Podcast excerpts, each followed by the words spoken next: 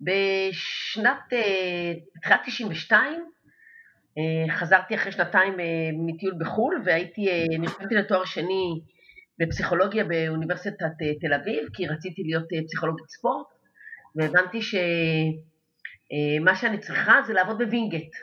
ידעתי שווינגייט נחשב למכון לאומי ומקום מאוד רציני, והיה לי ברור שאם אני רוצה להיות פסיכולוגית ספורט, דרך אגב, אף אחד לא ידע מה אני רוצה, חשבו שזו המצאה שלי, אה, אבל אם אני רוצה להיות פסיכולוגית ספורט, אני צריכה להגיע למקום הכי רציני בארץ שעוסק בתחום הזה, אה, וגם היה ברור שמיד יקבלו אותי לעבוד. אה, זהו, ונסעתי לשם לפגישה, זה אנשים שהכירו אותי כי בימי תואר ראשון שלי הייתי איתם בקשר בכל מיני היבטים, אה, זהו, והגעתי לשם ואמרתי, טוב, שלום, חזרתי מחו"ל, אה, באתי לעבוד, אמרו, אה, חמודה נורא, אבל אין לנו עבודה בשבילך. אמרתי, אמרתי, מה זאת אומרת אין לכם עבודה בשבילי? אני הייתי בחוץ לארץ, הייתי, הייתי בארץ תואר ראשון, אתם הייתם ערים לעובדה שאני רוצה לעשות תואר שני, נסעתי לטייל, חזרתי עכשיו אני רוצה לעשות תואר שני. אמרו, כן, אבל אין לנו עבודה בשבילך. אמרתי להם, אוקיי. ובמשך שלושה חודשים, יום בשבוע, הייתי עולה על הווספה שהייתה לי, אה, נוסעת למקום הזה, מתיישבת בלובי ומחכה. וכולם הכירו אותי, ואמרו, מי זאת הבחורה? אמרו, איזה משוגעת אחת, סטודנטית לפסיכולוגיה, רוצה לי לעבוד פה. ואמרו, ולמה לא נותנים לה לעבוד? אמרו, כי אין עבודה. אה, ואמרו לי, באו ואמרו, תגידי, מה את מוכנה לעשות? אמרתי, אני מוכנה לשטוף כלים, רק תנו לי להיות פסיכולוגית. כאילו, תלמדו אותי את העבודה, אין דבר כזה בארץ, אף אחד לא יודע מה אני רוצה. אה, זהו, ומצאתי את עצמי יושבת שם פעם בשבוע, כבר כולם הכירו אותי, הציעו לי קפה, היו מאוד נחמדים אליי, עבודה עין. אמ, אחרי שלושה חודשים הגיע אליי אה, מי שניהל אז את המחלקה, היום הוא פרופסור, והוא היה אז דוקטור למשהו מתודיקה, התעסק, אני לא יודעת, ואמר, תקשיבי, אה, יש לנו פה בחורה שעושה שקפים על המקינטוש, והיא צריכה לעזוב, היא מארצות הברית, אה, את מוכנה לבוא לעבוד, הציעו לי משהו כמו שווה ערך ל-25 שקל לשעה היום נאמר, את מוכנה לעבוד? אמרתי, כן. ומצאתי את עצמי עושה שקפים במקינטוש למצגות, למרצים אחרים, בתמורה לזה שייתנו לי אה, לעבוד. וואו, ובסוף זה נתן, השיג לך עבודה שם? מה זה השיג לי עבודה? אחרי אה, זמן לא ארוך, כלומר מיד בהתחלה נתנו לי ספורטאי, אנחנו מדברים על תחילת 92, מי שהיה ספורטאי הראשון שלי היה אז שוער נבחרת ישראל בכדורמים, תבין, לא היה דבר כזה פסיכולוגיית ספורט, באמת היו שניים שלושה אנשים שעסקו בזה, היה, מה שהיום כולם מדברים על אימון מנטלי, לא דיברו על זה בכלל, היו מעט פסיכולוגים שעסקו בזה, היה אה, אחד בכל הארץ אז, שבא מגרמניה עם תואר בפסיכולוגיית ספורט, שתבין, עד היום בארץ אי אפשר ללמוד את זה בכלל, היה אחד שעשה את זה, אה, היום הרבה אנשים אה, עולים על העגלה הזאת כי באמת ללא ספק העגלה להיות עליה או הר קרון לנסוע בו כי זה מקצוע מרתק.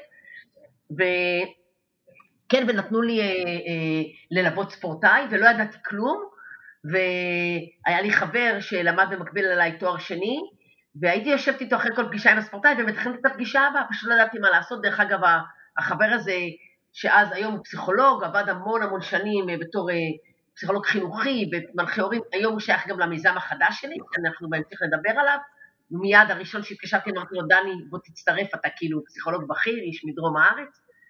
פשוט ככה היינו מכינים פגישה אחרי פגישה. אה, אחרי שנתיים הפכתי להיות שם אחראית על כל החלק של השיטות מחקר והסטטיסטיקה. מהר מאוד, קיצור, עם הזמן תפסתי שם תפקיד בכיר, הגעתי לבית ספר למאמנים, התחלתי ללמד, הייתי עשרים ומשהו שנים ראש תחום בבית ספר למאמנים. רגע, רגע, אל תגלי את הכל, אל תגלי את הכל. מיכל, תשמעי, זה סיפור מדהים. ולא רק שהוא מדהים כדי להתחיל איתו פרק בפופקורן, הוא מדהים כי אנחנו בתקופה של קורונה, בתקופה שאנשים מחפשים את עצמם, בתקופה שאנשים יצאו לחל"ת ומובטלים, ואני מאוד אהבתי אותו גם בלי קשר למקצוע הסופר מיוחד שלך, זה שהלכת והתיישבת שם בקבלה ו- ולא ויתרת ולא ויתרת אה, ללכת על החלום שלך, זה די מדהים. אז, אז אני, אני רק אגיד בכמה מילים, אה, אה, מיכל, הייתה קצינת הספורט הראשונה בצה"ל, זאת אומרת גם שם הצלחת להמציא איזשהו מקצוע שעוד לא היה, אה, וגם את, מ, כמו שהסברת, מראשונות אה, פסיכולוגיות הספורט בישראל, אה, אבל לא פחות חשוב ומעניין זה מה שאת עושה היום, או חלק ממה שאת עושה היום, וזה מיזם שקשור להנגשה של העולם של, של הנפש לציבור.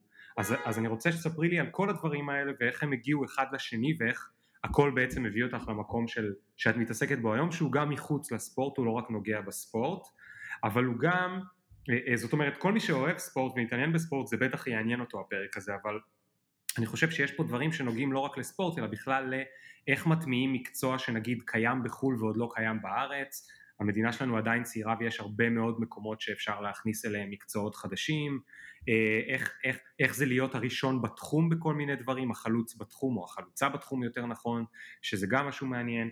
אז uh, נדבר, תספרי לי על כל זה אחרי המוזיקה, הולך? הולך. טוב, אז נתחיל בעוד שנייה. Yeah. One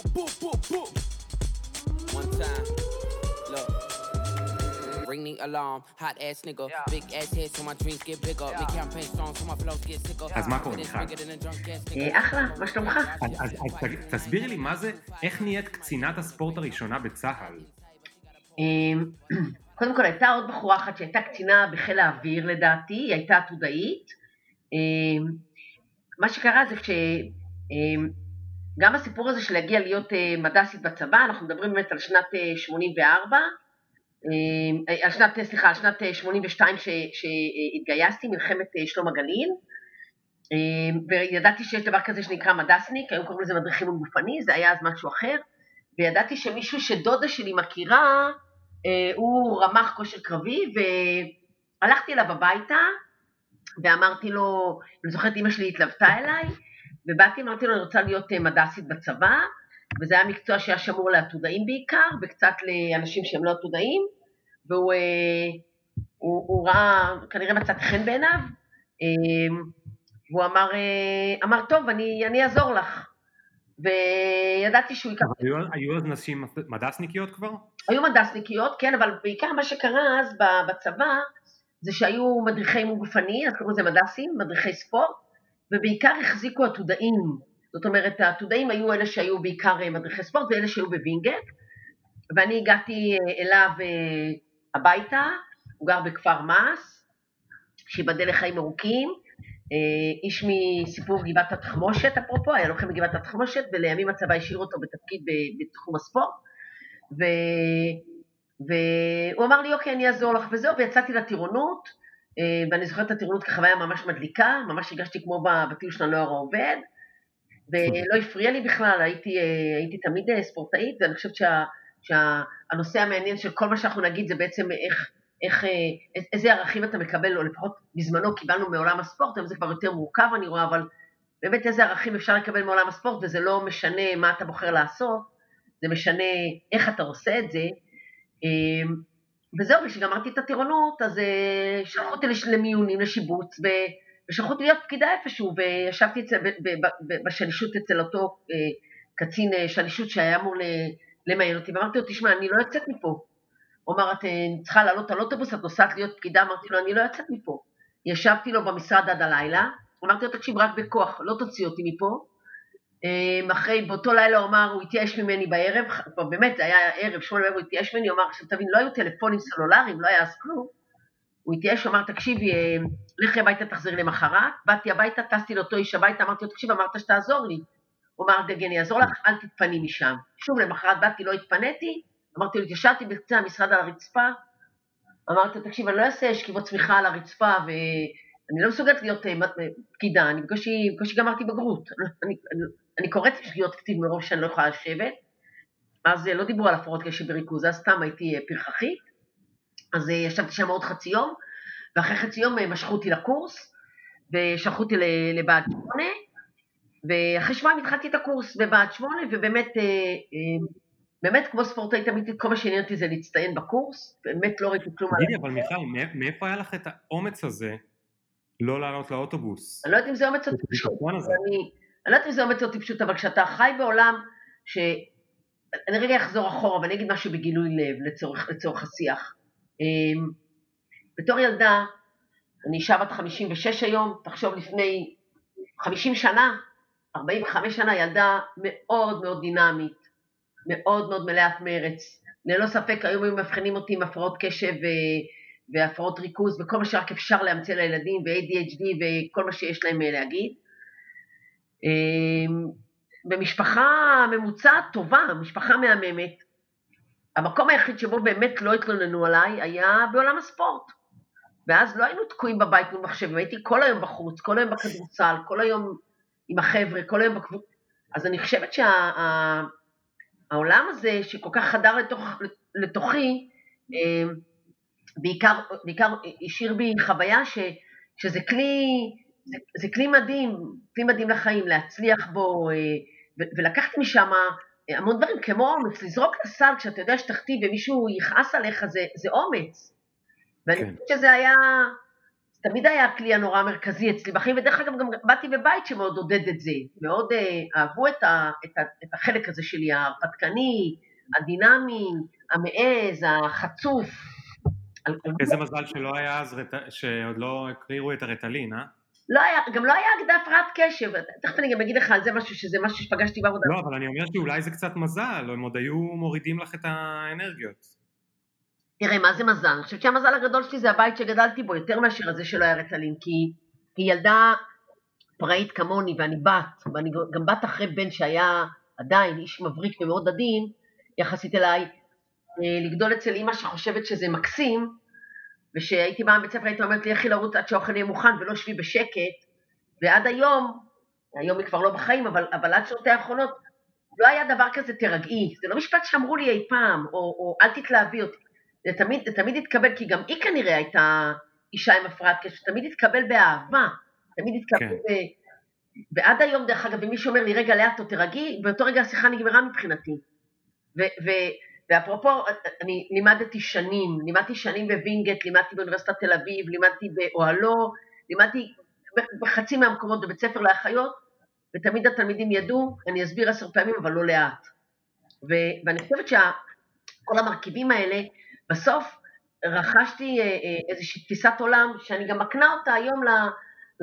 לבני נוער שאני מלווה, והיא מאוד חלק ממה שקורה לי במיזם שלי, השותפה המדהימה שלי, זה שיש לנו מטרה ואנחנו נגשים אותה, זה בכלל לא חשוב מה צריך לעשות בדרך, כמה קשה צריך לעבוד, כמה שעות, כמה ימים, כמה לילות, כמה, כמה קשה, זה, זה בכלל לא, לא משהו שמקטין את המוטיבציה לעשות שינוי.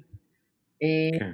אז אני אומרת, אני חוזרת לסיפור ההוא ששאלת אותי על קצינת ספורט, בסוף הקורס מדסיות בווינגייט, אה, השאירו אותי בווינגייט לשרת שמה, על אף שהיו משאירים רק, אה, עתודאים השאירו אותי כי היה מקום פנוי והייתי באמת נורא נורא חרוצה, ואחרי אה, פחות משנה התחלף הקצין האחראי עליי, שפשוט לא יכולתי לסבול אותו, את זה שהוא ייתן לי הוראות, הוא לא היה אדם ש, שמצא חן בעיניי, ואז החלטתי שאני אצא את הקורס קצינות.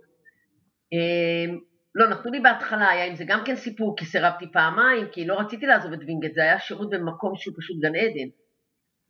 אבל כן. שהתחלף הקצין שלא אהבתי, אז אה, לא הייתי מוכנה להיות שם, ויצאתי לקורס קצינות אחרי מאבקים, היינו שלושה חבר'ה שעשו את ההשלמה, ו- ו- וכשאני אומרת שאני עשיתי תפקיד אחר, זה אני התעקשתי להגיע לחילות הירוקים, להיות מהחילות הקרביים, אנחנו מדברים על שנת אה, תחילת 84, 83, עוד, עוד כל הצבא נמצא בתוך לבנון, מאוד אה, מיליטנטים כולם, אנחנו, ב, אתה יודע, כל החברים שלי ואחי וכל החבר'ה היו חיילים לוחמים, והיה לי ברור ש, שזה השלב לעשות את הדברים הכי ברצינות שאפשר.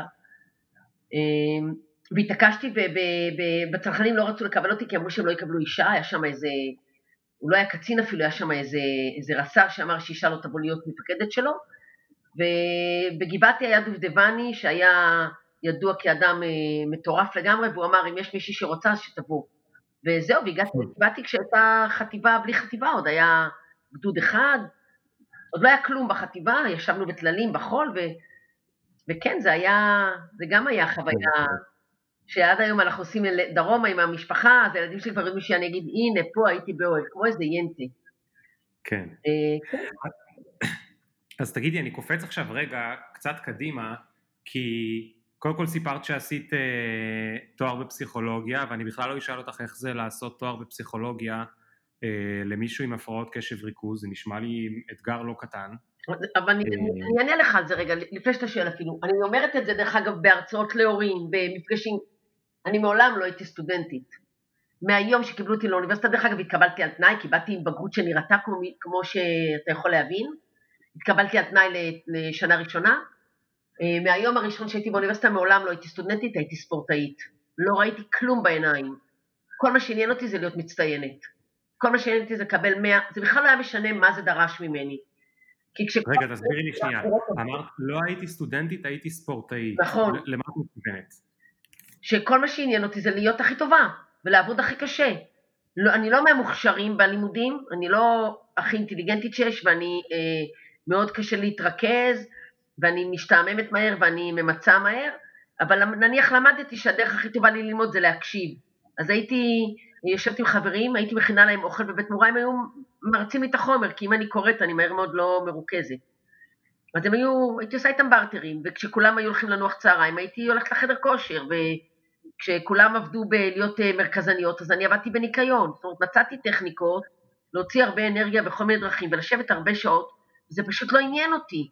זה לא עניין אותי מה זה דרש ממני. אני ידעתי שנתנו לי בתנאי את התואר הראשון, את השנה הראשונה לעבור לשנה שנייה, וכל מה שעניין אותי זה, זה לעבור לשנה שנייה, בכלל לא היה משנה מה זה דורש ממני. אז רגע, יש לי שאלה. יש לי שאלה. אה, אה, זה נשמע שהתכונות שאת קוראת להן להיות ספורטאי, אה, אמביציה, התמדה, רצון למצוינות, רצון לנצח, זה תכונות מדהימות. את יותר מ-25 שנה פסיכולוגית ספורט. את חושבת שהתכונות האלה הן מולדות או שאפשר ללמד אותן? תראה, מי זה אני שיחשוב? אתה יודע, העולם הזה מלא מחקרים. דעתי האישית היא, אמ, בתוך כל המחקרים אני יכולה להגיד לך שני דברים. אחד, שאני בן אדם שמאוד מאמין, מאוד מאוד מאמין, ביכולת של אנשים לעשות שינוי. אולי זה גם נובע מזה שאחת התכונות המולדות שלי זה שאני אדם מאוד מאוד אופטימי ומאוד שמח. אז כאדם כן. אופטימי, אני, אני מאמינה שאנשים יכולים לעשות שינוי בחיים, אני מאמינה שאנשים יכולים, אני לא יכולה אה, להיות מה שאני לא יכולה להיות, אבל בתוך המגבלה אני יכולה לקחת, אני לא יכולה להיות זמרת, אבל אף אחד לא ימנע ממני אה, לאהוב מוזיקה, להקשיב לשירים, ללמוד מילים בעל פה. אוקיי? כן. זאת אומרת, בתוך, בתוך המגבלה. עכשיו, בסוף, כנראה שרוב התכונות שלנו, הם, אנחנו נולדים עם איזשהו פוטנציאל תכונתי, וצריכים איזושהי סביבה שתעודד אותם לבוא לידי ביטוי. זאת אומרת, אם ילד מגיע אליי, נער, נערה, שגדלים בעולם הספורט בבית, שמעביר ביקורת ומאמין שיורדים עליהם, שזה מה שאני פוגשת הרבה, אז זה לא התכונה שלהם להיות נמנעים. זה, זה הדרך ההישרדותית שלהם להימנע מביקורת ומזה שירדו עליהם הם יהיו נמנעים. אבל אם אני אעזור להם להיות מסוגלים להכיל את הביקורת הזאת, או לדעת לעצור אותה, ולהבין שהדרך להתקדם בחיים היא לעבוד יותר קשה, אז זה לא קשור לתכונה, זה קשור לזה שאני מאמינה שכל אדם יכול לעשות משהו, יכול כן. לדחוף את עצמו למקסימום במסגרת המגבלות שלו. יש, יש, אני שואל כי את יודעת, יש תמיד אתה, אתה רואה למשל ילדים מאוד כישרוניים בספורט, אבל הם, אה, לא רוצה להגיד עצלנים, אבל הם, אין להם כוח ל, להשקיע את השעות, ולידם אתה רואה ילדים שעם כישרון בינוני, אבל הם מאוד מאוד מאוד חרוצים. צודק, הספורט, אני תמיד אומרת את זה, ב... הבתים מלאים ילדים מוכשרים, הספורט מלא אנשים חרוצים. בספורט בסוף אתה צריך להיות נורא נורא חרוץ, מאוד שאפתן, להיות מסוגל לעבוד קשה, ובעיקר להיות מסוגל אה, אה, לעבוד קשה כשלא נעים לך. לעבוד קשה, הרבה פעמים ילדים אוהבים, לעבוד קשה גם במה שאתה לא אוהב, אה, לעבוד קשה גם בתקופות שלא מצליח, להתמודד עם אה, דמויות סמכות ועם קולגות אה, לא נעים, הרבה פעמים שהם לא, לא הבט"ם שלך, ובסוף היכולת שלך לא לוותר, זה ה... זה. אז רגע מיכל, אני, אני רוצה שתקחי אותי רגע מהעולם שלך לעולם שלי, אוקיי? אני לא, אני לא בעולם הספורט, אבל הרגע ציינת משהו שאני חושב שכמעט כל אחד מכיר. יש איזשהו בר או ברת סמכה שהם מעליי, זה יכול להיות מנהל, מנהלת שלי, אה, קולגה שיש לה יותר מרות ממני, ואני צריך להצליח נגיד בעבודה באיזשהו פרויקט, ואני רוצה לעשות את זה, אבל התחושה שאני מקבל מאותו בר או ברת סמכה היא תחושה לא נעימה, או תחושה שהם מזלזלים בי, או תחושה שהם חושבים שאני בכלל לא אצליח מראש, עושים לי פרצוף, או מדברים אליי בביטול. מה, מה אני יכול לעשות? כאילו, אני יודע שאנחנו לא בסשן טיפול, אבל מאוד מאוד בכלליות, או, או איזשהו כיוון אחד, אם היית נותנת לי, זה היה עוזר. תראה, עוד פעם, תלוי, תלוי אם אתה אדם בוגר או אם אתה, אם אתה ילד, כי אם אתה ילד זה גם תלוי בהורים ותלוי במסגרת.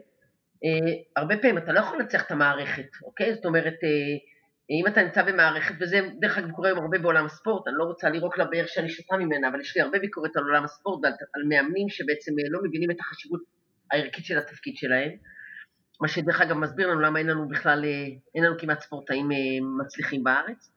אמ, אבל אני אומרת אותו, אם ילד חולם על משהו, אותם אנשים שמעכבים אותו בדרך, בסוף הם ההבדל בין הצלחה לכישלון, האם הוא שם יימנע ויימנע ויימנע, או ילמד לעמוד ולחיות עם הקושי הזה, וגם כאדם בוגר, תקשיב, אני חושבת שאנחנו יכולים לקחת את חיינו בידינו. שוב, אני מבינה את המגבלות וצריכה להיות פרנסה, אבל יש לאנשים הרבה, הרבה שליטה בחיים ובעיקר הרבה שליטה על הפרשנות של המציאות שלהם. והרבה אנשים בוחרים אה, אה, להימנע מזה, או לא, לא, לא לקחת את החלק הקשה.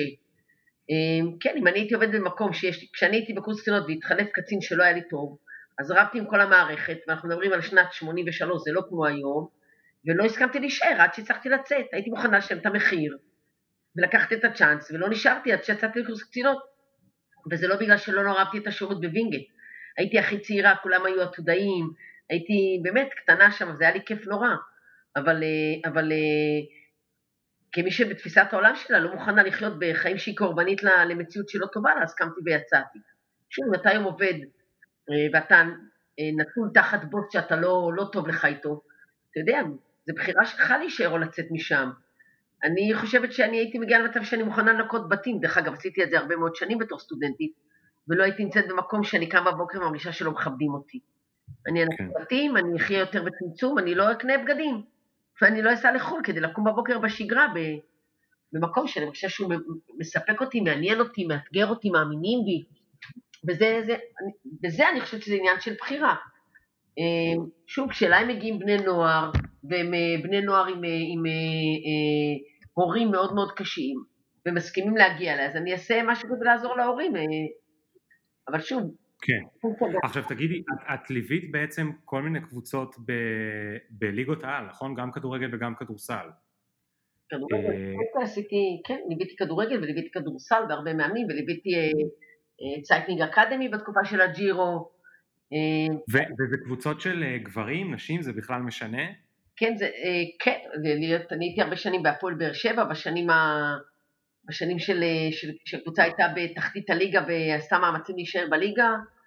עבדתי לצידו של אחד האנשים היותר מיוחדים בספורט, אלישע לוי, ועשינו שם שנתיים וחצי מיוחדות. כן, הייתי, עזוב, עזוב. אז תנו רגע, תנו רגע גלימפס מבפנים למי ש... כי, כי אני תמיד מת להיות שם ב... בזה. איך באים לחבר'ה שב... ב...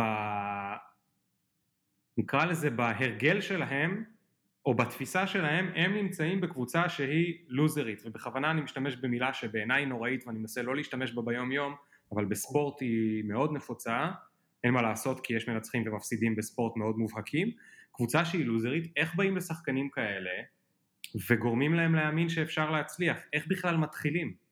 תקשיב, קודם כל, אה, האמת היא שכשאני הגעתי לבאר שבע, באמת בחוויה שלי הייתה קבוצה לוזרית, כי כשהסתכלתי על הסטטיסטיקה שלה, ראיתי שהקבוצה הזאת עשתה בממוצע נקודה למשחק. עכשיו סתם מי ש...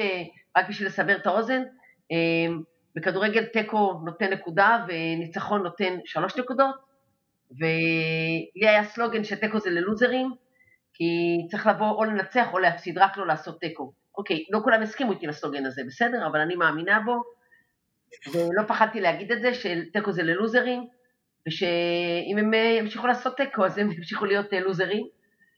והגעתי לקבוצה במצב לא טוב שלה, וקיבלתי אה, קיבלתי את האפשרות להתערב. אה, לא נראה לי שזה נכון לפודקאסט להגיד מה, מה עשיתי שם בשיחה הראשונה, אבל אם אתה, אני חושבת שזה לא ראוי ותצנזר, אז אני מוכנה לספר לך מה עשיתי באחת השיחות שם. אמ, לא, אז, אז תספרי לי באופן עקרוני, זה משהו שקורה כל הזמן בספורט, אתה בא לשחקן שנמצא בקבוצה שלא הולך לה, ואתה צריך קבוצה שלא הולך לה זה לא אומר שהיא לוזרית. רגע, בוא נעשה סדר, קבוצה שלא הולך לה זה לא אומר שהיא לוזרית. לוזר או ווינר זה אוקיי. state of mind, זה לא הצלחה או כישלון, אוקיי? זאת אומרת, אני יכולה להיות נורא כן. ווינרית, דרך אגב, אני נורא נורא ווינרית. במובן הזה שאני לא מפחדת, ווינר זה מישהו שהרצון שלו להצליח יותר גבוה מהפחד שלו מכישלון. אני עכשיו נמצאת במיזם חדש, אני משקיעה את נשמתי במיזם הזה, אה, הוא יגיע גבוה, הוא יצליח, הוא יהיה שוס, אין לי ספק בכלל. אה, ואם הייתי לוזרית, הייתי אה, מזמן, כמו כל האנשים, כמו רוב האנשים שמתחילים דברים חדשים, הייתי מזמן מרימה ידיים והולכת, כי יש המון המון רגעים קשים, ו, ובגלל שאני ווינרית, אז הרגעים הקשים האלה רק הם עוד יותר ממריצים אותי. זאת אומרת, קורה אירוע שמתסכל אותי, אני אומרת לשלי, אני בקריזה, אני מורידה את הראש לשעתיים, ואחרי שעתיים אני אעבוד פי חמש קשה. אז winner ו loser זה לא מי שמצליח או מי שנכשל, זה, ש... זה הגישה שלך להצלחה ולכישלון. אז זה חשוב. אדם הוא לא נמצא בקבוצה לוזרית, אדם יכול אה, להיות בקבוצה שלא מצליחה. לוזר זה state of mind, האם אני עובד יותר קשה כדי להצליח, או האם אני נכנע לקשיים האלה. האם אני מפחד? אבל אפשר להניח קבוצה שלא הולך לה הרבה זמן, השחקנים שם יעברו ל mindset של אה, לוזרים? תראה עוד פעם, תלוי מי נמצא שם, אבל אם יש להם מאמן שיורד עליהם ומעליב אותם ומאיימים עליהם ועושים להם משחקי כוח, אז הם יאבדו את המוטיבציה, אבל אם אה, תהיה שם מערכת שיש לה יכולת להכיל את הדברים האלה, את התקופות הקשות, ומבינות שזה חלק מהעניין. וייתנו לשחקנים ביטחון וגב, אז אני חושבת שבסוף, עוד פעם, תראה, אני אגיד עוד פעם משפט מעליב על כדורגל, בסוף מי ש... תסתכל על סטטיסטיקות, אני בן אדם שעוד מאמין בסוף בסטטיסטיקה, אתה תראה ששחקנים טובים זה אלה שבעיקר רצים יותר. בסדר, יש מוכשרים לגעת בכדור, יש הרבה דברים, אבל אתה לא תגלה שחקן, ערן זהבי שהיה בלא ספק השחקן הוא אחד הטובים שהיו פעם בארץ, אחד הדברים שבלט בו זה שגם כשמכבי הובילה 4-0 הוא עשה גליץ' בדקה ה-90 לכדור. דריק שרפ היה שחקן שאני מאוד אהבתי אותו כל השנים, כי הוא היה כל רגע שנכנס למגרש מתייחס כאילו זה הרגע הכי קריטי במשחק. זה לא קשור נכון. להצלחה או לכישלון, זה קשור ל-state of mind. וזה לא... אז אני אומרת, קבוצה, מי, מי שיסכים לעבוד יותר קשה ולרוץ יותר ולהתאמץ יותר, לדעתי ינצח. עוד פעם, ינצח יותר מאשר הוא היה מנצח אם הוא לא היה עושה, הוא לא יכול לנצח. נכון, נכון. ובסוף בסוף זה עניין של הסתברויות, תעבוד יותר קשה, תצליח יותר. אני חושבת ש, שבכלל אנחנו לא מאוד יודעים לעבוד קשה בארץ, וגם לא מאוד מתוגמלים על עבודה קשה, נניח סתם בעולם הספורט. רוב הספורטאים לא מתוגמלים על עבודה קשה, בגלל זה כשמגיע מאמן אירופאי, שנותן לשחקנים שנותנים את הלב שלהם יותר דקות, לא מבינים. כי בארץ, ברגע שיש מישהו קצת מוכשר, אז אה, הוא רגיש שעושים איתו כבר חוזה והורגים אותו, במקום ל... ל... אני חושבת שאחד הסלוגנים הכי חשובים בספורט זה להבין שככל שאתה יותר טוב, רמת החובות שלך עולה ולא רמת הזכויות שלך. זה לא משהו שאנשים מבינים. אנשים שכאלה כן. קצת מצליחים, רוצים אה, כבוד ותהילה, ולא מבינים, אל תלך רחוק, תסתכל רגע על נועה קירל, הילדונת הזאת שמצליחה, מי שעוקב אחריה קצת רואה כמה היא חרוצה. כן. חרוצה. נכון. את כל הזמן אומרת, מיכל, את כל הזמן אומרת ספורט. עכשיו, אני פעם הייתי אוהב ספורט, אבל פעם זה עד גיל 24, אני היום כבר כמעט uh, בן 42, אה, ואני לא עוקב אחרי ספורט, אבל כל מילה שאת אומרת, אני ממש מזדהה מחוץ לספורט. נכון. זה נכון אצל יזמים, וזה נכון אצל שכירים שעולים בדרגה. נכון. ככל שאתה עולה בדרגה, החובות שלך עולות, וזה יותר קשה להצליח, ויש עליך יותר עיניים שמסתכלות, אה, וזה אפילו במובן מסוים אתה כאילו מפיל את זה על עצמך. אבל, אבל זה הווינר, הווינר הוא מישהו שבסוף זאת משוואה, שבצד אחד יש את הרצון להצליח, ובצד שני יש את הפחד מכישלון. וווינר זה זה שלא, שהפחד, תראה, יש הבדל גדול בין פחד מהפסד לבין שנאת הפסד. עכשיו, כולם, מפח, כולם שונאים להפסיד. כל חולדה מהר מאוד לומדת בכלוב איפה יש אוכל ואיפה יש זרם חשמלי, והיא לא תלך לזרם החשמלי, תלך לאוכל. זה, זה בייסיק וזה בסדר. וכולנו תמיד נרצה להיות, ל, ל, ל, ל, להצליח. וכולנו נשנא כן. השאלה אם זה יפחיד אותנו. אני באופן אישי כבן אדם, שקשה לי, זה מאתגר אותי, זה לא... אני יכולה לכבות לרגע, אני אומרת את זה דווקא סביב המיזם הנוכחי, סביב סמבאדי, סביב הפלטפורמה הזאת שאני עובדת בה כל כך קשה, ללא uh, תגמול כרגע, מתוך אמונה שאני עושה משהו נורא נכון ונורא חשוב, וגם שנורא נורא יצליח. אין לי ספק שאנחנו נורא נצליח, בין היתר כי יש לי פרטנרית נדירה לעניין, ושוב, עשיתי את זה מתוך בחירה, לא, לא מתוך רעב לפרנסה, להפך. פגעתי בפרנסה שלי, פגעתי בהכנסה שלי ש, שהייתה ב, עם חברה לפסיכולוגיית ספורט גדולה ומאוד מאוד מצליחה, ו, ולאתגר הבא, לעניין, לריגוש בחיים, למשמעות, לתרומה לקהילה, והלכתי הלאה. עכשיו מיכל, אני רוצה לנסות להגיד משהו, ואת תתקני אותי אם אני סתם הכנסתי מילים לפה שלך, אבל את אמרת משהו קודם שהתחבר לי עם משהו עכשיו, את אמרת, אני אמרתי לחבר'ה, רק אל תעשו תיקו. תנצחו או תפסידו, רק אל תעשו תיקו. מה שאני שמעתי, ותתקני אותי כי אני ממציא את זה, זה, שמעתי את זה בלי שאמרת את זה, מה שאני שמעתי זה, תהיו אמיצים ותיקחו סיכונים. נכון. כי מה זה אומר, תפסידו אבל אל תעשו תיקו? זה אומר, כן. תיקחו סיכון, יש מצב שבגלל הסיכון הזה יכניסו לכם גול, אבל לפחות לקחתם סיכון ואולי תנצחו. נכון, עכשיו יותר מזה אני אגיד לך, בוא, בוא אמרתי לך, בוא נעשה רגע סטטיסטיקה, כי אני בן אדם שמאמין שאפשר להסביר דברים בסטטיסטיקה, סתם נשאר רגע בכדורגל. ניצחון נותן שלוש נקודות והפסד נותן אפס נקודות ותיקו נותן נקודה. תבוא להרבה שחקנים, תגיד להם חמישה תיקו, אופציה אחת, אופציה שנייה זה שני ניצחונות ושלושה הפסדים. יגידו לך תן לי חמישה תיקו כי לא הפסדתי, אבל שני ניצחונות נותנים יותר נקודות מחמישה תיקו. נכון.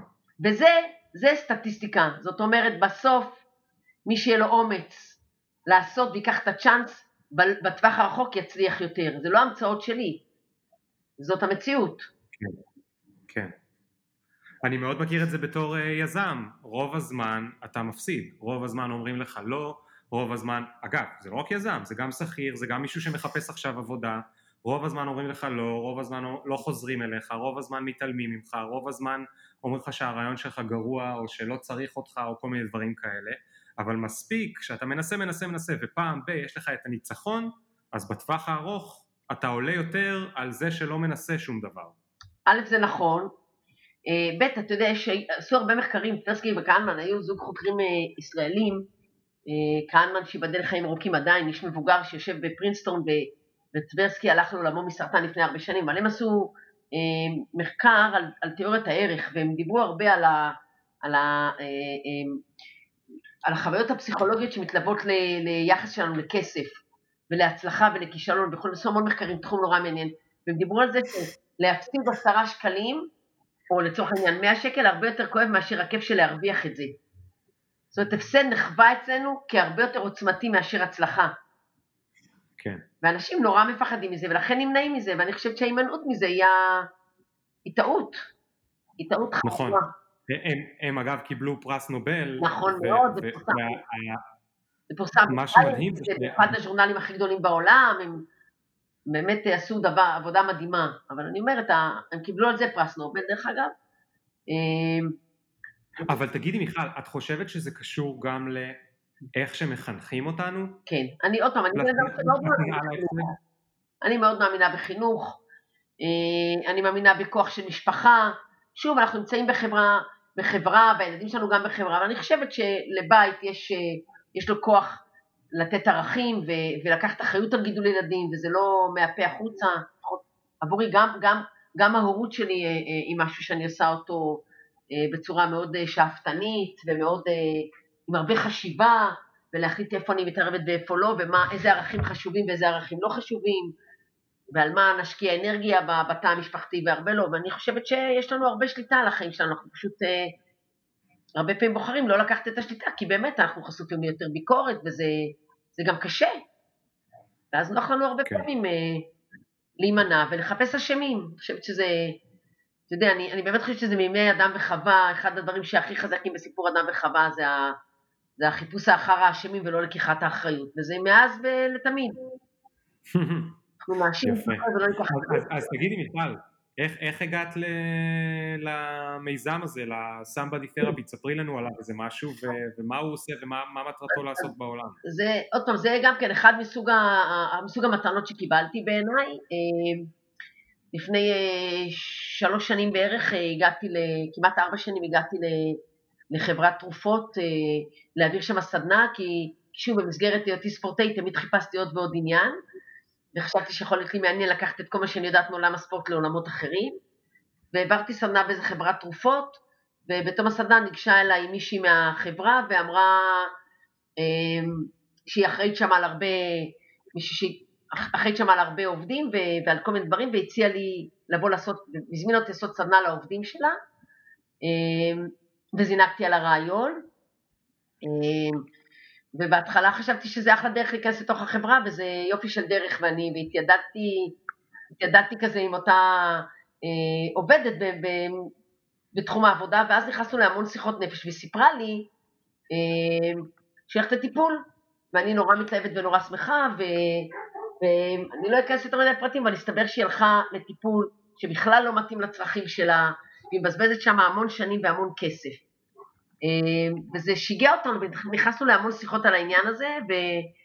והיא אמרה לי, תגידי, אין, אין איזושהי דרך שבה אדם שלא מבין מה תחום הטיפול שהוא צריך ולא מבין מי איש המקצוע שהוא צריך, אין איזושהי דרך שבה הוא יכול לדעת את זה? אין, אין מנוע חיפוש שבו אפשר למצוא מה אני צריך? עכשיו אני מודה, אני באה עוד מהדור שמדליקים אה, אש ואבנים, אז מה קשור מנוע חיפוש? והבנתי שהטכנולוגיה, והיא אמרה לי, לא יכול להיות שאני לא יכולה להסתכל באינטרנט ולהבין מה אני צריכה ואיך אני צריכה. אה, זהו, וזה היה רגע מכונן, אה, כי אמרתי להן, אז היא אמרה, אז, אז בואי נקים. אמרתי לה, מה בואי נקים? היא אמרה, אני אה, רוצה למנוע מעוד אנשים שיקרה להם מה שלי קרה. ו... וזה רגע מכונן שבו נכנסה דוקטור שלי זייתוני לחיי, רופאת שיניים, אישה שבאמת אין לי... אנחנו צריכים לעשות 20 פודקאסט כדי שאני רק אתאר לך את האיכויות הבין אישיות של האישה הזאת, הנדירות, שהאג'נדה הפנימית שלה היא תרומה, ומה היא יכולה לעשות יותר טוב לאנשים. אני, אני, בא, אני, אני עובד במקצוע טיפולי, אבל זה, זה לא מה שמניע אותי כל היום לחשוב איך אני יכולה לעשות יותר טוב, איך אנשים אחרים לא יאכלו אותה איפה שאני אכלתי אותה. אה, והיא משכה אותי מאוד בקלות, אה, ואמרה בואי, בואי נעשה משהו, אמרתי לה בואי, ולא הבנתי לאן נכנסת, ויצאנו למסע שהתחיל מאיזה מחשבה של איך אנחנו תורמות אה, אה, לקהילה, אה, איזשהו מנוע, שבעצם יהיה מנוע שיאפשר, מנוע חדשני, שיאפשר לאנשים לא לבוא לחפש את איש המקצוע, אלא לבנות אלגוריתם שיעזור להם להגדיר את הקושי ויעלה את אנשי המקצוע המתאימים. כי אנשים לא יודעים מה ההבדל בין, פסיכ... בין פסיכולוג למאמן אישי לפסיכותרפיסט, והאם אני צריך, ב... מה אני צריך לעשות בכלל, למי אני צריך ללכת, כולם יש להם אה, שמות גנריים, יודעים פסיכולוגים. אה, כן. אני יודעת להגיד שיש הרבה אנשי מקצוע שהם לא פסיכולוגים שיכולים לעשות עבודות מצוינות, ואני יודעת שיש בלבול, ו... ואמרנו יאללה, נעשה משהו שיהיה תרומה לקהילה, ומזה התחלנו. לא העלינו בדעתנו אה, מה הדבר הזה דורש מאיתנו, הן מבחינת זמן וכסף ועלות, ו... ומצאנו את עצמנו בשנתיים האחרונות, הרבה זמן עבדנו במקביל בעבודה הקודמת שלנו, שלי, שהיא אישה אמיצה בפני עצמה, התפטרה מעבודתה בחברת התרופות, עשתה שם תפקידי ניהול, תפקידים בכירים, היא הייתה טאלנט ברמה עולמית, הוכשרה בקורסים עולמיים, כאילו הייתה יושבת היום על משכורות של חמש ספרות באירופה בימי הקורונה, בחרה לעזוב את הכל כדי להגשים איזשהו חלום של באמת לעשות שינוי ולחנך את השוק ואת כולם למשהו אחר. ונפלתי על פרטנרית שבעצם רואה בהרבה דברים את החיים כמוני, שאומר, יש לנו משימה, יש לנו מיזם, יש לנו רעיון לעשות משהו יותר טוב, ויצאנו למסע מטורף. שהיום אנחנו אה, מושקעות אה, כל נפשנו, אני עוד עובדת קצת בעולם הספורט, היא ממשיכה לעבוד כרופאת שיניים, בעיקר בהתנדבות, כי זה מה שממלא את נשמתה אה, לכל מיני קהילות חלשות, כמה שיכולה, אם זה ילדי עובדים זרים, ואם זה בני נוער במעגל הזנות, ואם זה לנשים, לא משנה, בכל מקום שהיא יכולה, היא תורמת את מזמנה. ואנחנו כן. הקמנו uh, אתר אינטרנטי, סמבדי תרפי, שמה שהוא בעצם עושה זה עוזר לאנשים למצוא את אנשי הטיפול המתאימים, הוא מכיל בתוכו מטפלים מכל מגוון אנשי התמיכה הנפשית. זה לא רק טיפול, זה תמיכה נפשית יותר, זה מנטל ספורט, זה, זה באמת אנשי מקצוע מגוונים, עם um, המון חומר קריאה, עם הסברים מאוד uh, קצרים וברורים על כל מושג מקצועי, עם אלגוריתם חכם שמפנה אותם, או עוזר להם למצוא את המטפל הנכון. עם תרגום של עולם הטיפול לפרטים שאנשים לא חושבים עליהם, כמו אופי הטיפול וכולי וכולי. יש לנו אוסף של מטפלים שהצטרפו אלינו בעלות מאוד נמוכה להיות חברים בקהילה הזאת, ויש להם פרופילים שם, ואנחנו אה, משתדלות לעשות טוב לעולם. מדהים, מדהים, מדהים. ותגידי, אה, עכשיו אני רגע חוזר לשילוב בין המיזם לבין הפסיכולוגיית ספורט. אה, הרבה פעמים אנחנו יודעים שמטפלים הם גם בני אדם, גם מטפלים צריכים שיטפלו בהם וזה נכון שאוקיי הבנתי שאת אמביציוזית ואת רואה מטרה ואת רצה עליה אבל את יודעת יש עוד הרבה המציאות יודעת ל... להפריע לנו ולהקשות עלינו בעוד הרבה מאוד אה, מובנים האם את יודעת בזכות ההכשרה שלך, להגיד אפילו לעצמך, כאילו לשותפה שלך בטח, אבל גם לעצמך וגם לשתיכן כקבוצה, איך בעצם לצאת מרגעים קשים, אה, אה, חוץ מרק אה, לרצות, לרצות, לרצות לנצח. זאת אומרת, האם יש ממש מתודות שעוזרות לצאת מרגעים קשים, או ממשברים, או מ... אה, לפעמים בין שותפים יש קצת אה, אה, חוסר הסכמות, כל מיני דברים כאלה. אתה יודע, מה ש... כשאתה רוצה להסתכל על זוגיות שהיא זוגיות טובה, אז אתה יודע שאחד הדברים שגורם לזוגיות להיות זוגיות טובה זה שהיא יושבת על ערכים דומים. אוקיי? Okay? בני זוג שחיים כזוג, אם מילון הערכים שלהם, תפיסת העולם שלהם הערכית היא דומה, הם יכולים לפתור הרבה מאוד קשיים. כן. וזה הדבר הראשון, גם בקבוצה דרך אגב, אם מטרת הקבוצה, הפרטים של הקבוצה ומטרת הארגון והיכולות הן דומות, אז הארגון הזה יצליח. אז רגע, תני דוגמה, איזה, איזה ערכים למשל? נניח, אה, אה, במובן הזה שלי ואני מאוד דומות בערכים שמניעים אותנו, זאת אומרת, אה, אנחנו מאוד חרוצות, אנחנו מאוד ישרות, אנחנו מאוד מפרגנות אחת לשנייה, אין בינינו תחרות וקנאה, להפך, יש המון פרגון. כן. אנחנו מאוד אמינות אחת. אז, אז, אז בואי, בואי לשנייה, לשנייה נפרוט את זה, כי זה דברים שהם כאילו, הם כמעט obvious, אבל זה כל כך... ממש לא obvious, לא, זה ממש לא, לא משהו שאנחנו דנים עליהם. אז למשל, זה ששתיכן חרוצות, אומר שאתם לא תכעסו אחת על השנייה, משהו שרואים נגיד הרבה פעמים בשותפים בסטארט-אפים, אני עובד עד 12 בלילה והוא בשבע כבר הולך לדרינק. יותר מזה נכון? אני אגיד לך, יותר מזה, בגלל, בגלל זה שאנחנו יודעות שאנחנו חרוצות ואנחנו מאוד נאמנות לעצמנו, אם שלי תראה שיש לי יום לא טוב, או שיום שאני לא מרוכזת, אני גם יכולה להגיד לה, שלי, אני לא בפוקוס, אני לא מצליחה להתרכז היום, והיא תגיד לי, לכי לחדר כושר, שאתה מבין שאני צריכה להוציא עד היום, אני אה, מוכרחה לעשות הרבה ספורט כדי לנשום, אה, אז נניח גם בחלוקת עבודה בינינו, לצורך העניין, אני מאוד מאוד מאוד אוהבת אנשים, מאוד אוהבת אנשים ומאוד אה, אוהבת לתקשר עם אנשים, שלי מאוד מאוד טובה עם אנשים ופחות אוהבת את השיח היומיומי, אבל היא מאוד מאוד טובה עם אנשים, ולכן החלוקה בינינו היא שאני אה, אקח את הטלפון וילך לפארק עם רשימות טלפונים ויעשה שלוש-ארבע שעות שיחות טלפון או שעתיים שיחות טלפון, ושלי שהיא מאוד מדויקת ומאוד אה, דייקנית, תשב על המחשב ותעשה את הכל בסדר. כן. אה, וכשאני אמשיך לעשות ברדק, כי אני ברדקיסטית ברמות על, אז היא תתחיל אליי בנחמדות, אבל היא, והיא, והיא תיקח תוכנה שבה אני צריך למלא, והיא תעשה הכל ואני עדיין אעשה ברדק, והיא תכעס עליי ואני אשבע לה שאני אשתדל, ואני מחר תשכח את זה שהבטחתי שאני אשתדל, כי זה פשוט לא שלי. ומצד שני, אם יש איזו שיחת טלפון שלא בא לה לעשות, אז אני אעשה אותה. זאת אומרת, יש אנחנו בעיקר, וזה אחד הדברים הכי חשובים גם לקבוצה, ודרך אגב הייתי אומרת את זה לכדורגלנים שלי, השכם והערב. קמתם בבוקר, נפרדתם מהאישה, תיפרדו מהאגו. שימו אותו בבית, בואו לעבודה בלי אגו. בואו, כש, כשאתם באמת יכולים לראות את טובת הכלל לנגד עיניכם, ולא רק את עצמך, ואני חושבת שאנחנו, אה, אחד הדברים שמאוד עוזרים לנו זה שבאמת, אנחנו, אנחנו באמת לא גרידיות, אנחנו באמת חרוצות, ו- וכל אחת אה, מכירה גם בחולשות של השנייה ותיתן לזה מקום. ותיתן מקום גם לחולשות של השנייה ולא תדרוך לה עליהן. ואם במקרה זה יהיה, אז אנחנו ניישר אחת את השנייה, בעיקר אני איישר אותה.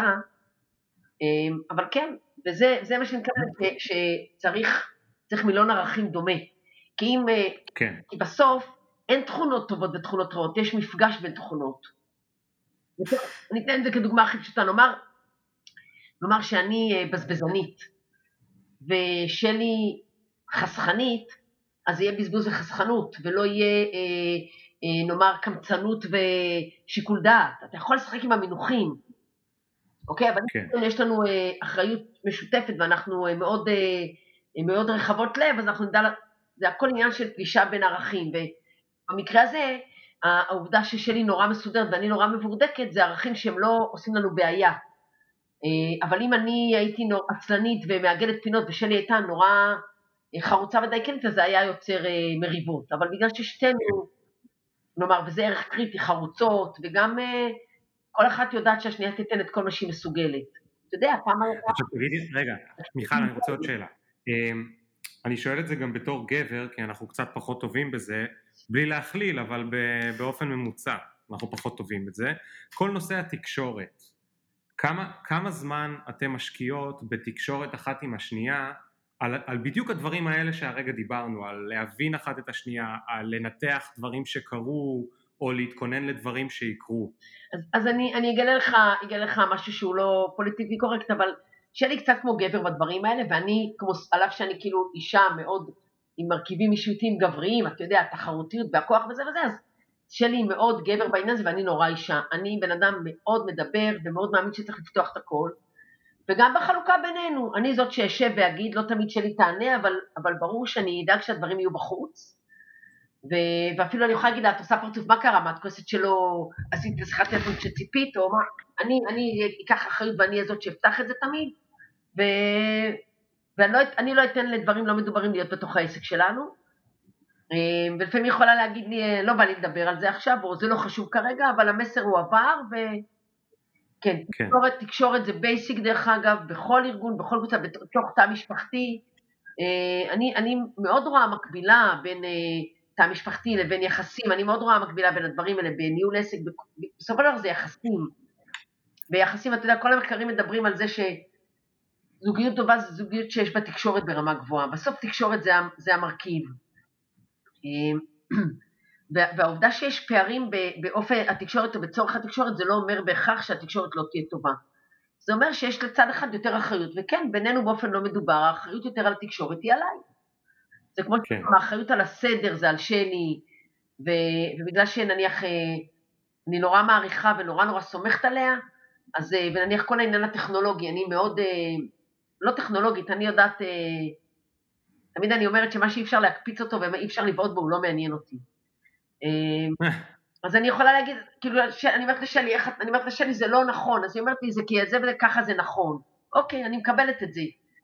אמ, באמת אפס אגו בתחום המקצועי יש בינינו, ואני חושבת שזה המפתח הנורא המרכזי, ובאמת גם אנחנו מונעות מאותם ערכים, שתינו מאוד חשוב לנו לעשות שינוי ולתרום לקהילה ולהתפרנס מזה, כדי שנוכל לעשות את זה לעשות את זה בצורה טובה ולדאוג לפרנסה של המטפלים שהם מאמינים בנו. אנחנו מאוד דומות באג'נדה, וזה זה אולי אחד הדברים הכי... יש עוד משהו שדומה בין שותפים לבין משפחה, או לבין, נקרא לזה פחות משפחה, יותר זוגיות, וזה הנושא של הציפיות שלי לגבי העתיד. כלומר, למשל, יכול להיות שצד אחד בזוגיות כבר קצת יותר מוותר, וצד אחר אומר, היי, אני רואה עוד uh, עתיד ארוך טווח. Uh, אותו דבר אצל שותפים. נכון. צד אחד יכול להיות שאומר, אני רואה עשר שנים קדימה, והצד השני אומר, טוב, אם זה לא מצליח בתוך חצי שנה, אני די, נמאס לי. Uh, נכון, אבל זה כן, אז אני אומרת, פה, פה זה עוד פעם העניין, שאתה בנוי על עקרונות דומים, שאומרים, אני לא, אני שמתי לי מטרה, ואני רוצה להגיד, אני חושבת שכן, נניח, בסיפור שלנו אני מאוד מייצגת את, את מי שאומר אני לא מוותר, אבל, אבל שלי אין לה מעולם רצון לוותר על זה, להפך.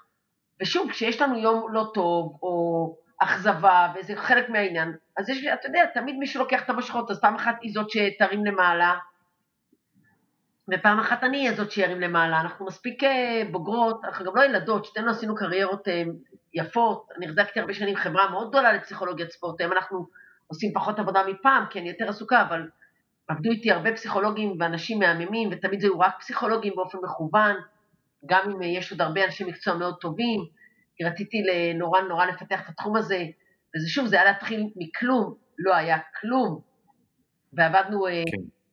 היינו עושים ישיבות צוות ועובדים אה, כמה פסיכולוגים אה, אצל מאמן אחד בארבעה מקומות שונים של טניס, ועושים ישיבה ומעבירים מידעים. ואני חושבת שבאמת הסוד הגדול זה, זה תקשורת וערכים דומים. בסוף, אם כן. הערכים דומים אז אתה יכול להצליח, אם הערכים לא דומים, מאוד קשה להצליח, וזה אתה יכול לראות גם אותו, זה ממש כמו בזוג. אהבה יכולה להחזיק מעמד עד גבול מסוים, אחר כך צריך, או הרבה לפני כן צריך שערכי הליבה שעל ידם אתה מונע יהיו דומים. זה גם דרך אגב בקבוצת ספורט, קבוצת ספורט שערכי הליבה של הספורטאים דומים, אם מישהו מעניין אותו רק הקריירה הפרטית שלו ומישהו אחר מבין שיש פה ארגון בקבוצה שהוא צריך לדאוג להם, זה שני דברים שונים, ואחד מהם יצליח לתרום לארגון והשני יזיק לארגון. תגידי מיכל, בחברה שניהלת לעוף, או עדיין מנהלת לעוף, אה, שזה של אה, פסיכולוגיית ספורט, נכון? נכון. היה לך היו לך כמה וכמה עובדים, נכון? כמה בערך? כן, היו תקופות, אחד, שניים, וגם חמישה ושישה חבר'ה שעבדנו במקביל. אז יש לי שאלה, מה מניסיונך היה הדבר הכי חשוב לגלות עליו בריאיון שבו את דיברת עם הבן אדם שהיה פוטנציאלית הולך להיות אה, עובד שלך או בצוות שלך, או איך שלא קראת לזה? אמ, אני חושבת שאחד הדברים שהכי היה לי חשוב זה שזה יהיה אנשים אה, אה, עם תשוקה גדולה לספורט, ושבאמת אהבה גדולה לספורט, זאת אומרת שזה חלק מהאג'נדה שלהם, שהם באמת אוהבים את זה, אתה באמת חיים את זה, באמת מתרגשים מזה. אבל איך את יודעת שמישהו באמת אוהב את זה? הוא בריאיון עכשיו, ואולי הוא רק עושה את עצמו. א', כנראה שאנשים גם רק עושים את עצמם, אמ, אבל אתה יודע, זה... זה... כשאתה מדבר על דבר שאתה אוהב, אז יש לך עליו תשוקה, וזה עובר נורא חזק, ושוב, אתה יודע, אני חושב, יכול להיות שאנשים עבדו אליי, אבל אני באמת חושבת ש, שהיום אחרי כל כך הרבה שנים שאני אה, עובדת עם בני אדם, קצת, קצת קשה יותר לעבוד עליי, אני כבר כאילו, די, אני כבר יודעת, בין היתר הרעיון או הרצון של מה שאני רוצה לעשות במיזם הנוכחי עכשיו, זה מאוד דומה, כי בעצם אני רוצה שהמיזם הזה, אני רוצה שסמבדי תרפי יעשה את מה שאני יודעת לעשות בעולם הספורט. זאת אומרת, אני היום בעולם הספורט שמצלצל לי הורה, אני די מהר יודעת מה האישו המרכזי שם, אם באמת הבעיה היא הילד או ההורה או המאמן, והחלום הוא שסמבדי, האלגוריתם הזה שבנינו, ידע לעשות את זה, ידע לזהות מי האיש מקצוע הנכון שאתה צריך, ודרך אגב, הרבה מאוד פניות שיש אליי טלפוניות, שאנשים שמגיעים לאתר ו- או, או שמעו עלינו ופונים אליי, אני יכולה בריאיון לא ארוך, בגלל שאני מכירה את כל המטפלים, אה, אני יכולה בריאיון לא ארוך למצוא להם את האיש שאני מרגישה שיוכל לתת להם את המענה ולהיות זה שיוכל לעזור להם לצאת מהמקום שהם צריכים. כן. אה, זה משהו ש... קילומטראז', איך אתה יודע לנהל שיחה עם בחורה שלא דיברת, בחורה קראתי לעצמי, יפה לי, אבל עם אישה לא צעירה, אה, לשוחח איתה, כשכל מה שאתה יודע עליי זה מעט מאוד מידע, או שאולי גלגלת עליי ב... באינטרנט, אבל, אבל זה המקצוע שלך, אתה טוב בו, אתה מומחה בו, אתה יודע היום לעשות אותו בצורה טובה. כן. אוקיי, אז, אז אני, אני אקח את זה כמחמאה. אה, אבל אה, תשמעי מיכל, אנחנו צריכים לסיים. רק, אמרתי את זה ואתה בועט אותי, יאללה. מה? לא, לא, לא, לא, לא, חס וחלילה. אני צריכה לקחת עם הילד שלי, הוא מחכה לי. אוקיי, אוקיי. אז רגע לפני הילד, שאלה אחרונה. כן. אמ, אני אשאל את זה בתור, יש שאלה משותפת לפרקים בפודקאסט, אה, והיא תמיד הולכת ככה. את טסה במטוס והקברניט מודיע שחס וחלילה אתם הולכים להתנגש בסלע בעוד אה, שתי דקות. ודאגו לילד, אל תדאגי, דאגו לכל המשפחה, אל תחשבי רגע על זה, תחשבי שנייה על עצמך. מה את אומרת, יואו, איזה באסה שלא הספקתי לעשות? משהו שאני אומרת דרך אגב בלי קשר, שיש לי שני ילדים ולא ארבעה. Mm, מעניין. קשר, בלי קשר לקריירה אומרת, שזה החמצת חיי. מעניין. אני כל כך אוהבת את המקצוע הזה, ואני כל כך אוהבת את התוצאות שלו, שאני... אה, שכשהם נורא נורא, היום כבר זה לא קורה, אבל כשהם נורא נורא מעצבנים אותי, הייתי אומרת, fuck, לפחות היו ארבעה, גם ככה כבר אין לי עצבים לאף אחד. גדול, כן. גדול. טוב, מיכל, המון המון המון תודה. המון המון תודה על השיתוף. תודה לך. אה, ועל הכנות המאוד מאוד גדולה. אה, אני מעריך את זה. ותמסרי דש גם לשותפה שלך שנשמעת אה, באמת בחורה מדהימה. מדהימה, מדהימה. ותודה לכל מי שהקשיב. אה, אגב, מיכל, אנחנו בכמעט שעה הקלטה, כן? זה עבר לי כמו שמונה דקות. וואי, איזה כיף. אני... אני, אני לא יודע איך זה עבר כל כך מהר. נכון. אה, אבל אנחנו גם נשים לינק לאתר שלכם ונאחל לכם בהצלחה. תודה, תודה רבה. ותודה רבה רבה רבה לכל מי שהקשיב לפרק. וזהו, עד הפעם הבאה. ביי מיכל. ביי דידי, יום טוב. Do you even fuck with a nigga like me? Will you want me in about three days? Really? IDC. Cause every time a nigga talk, they can't see the big up picture. Fuck your filter, me can't go run, but me can't repeat. No.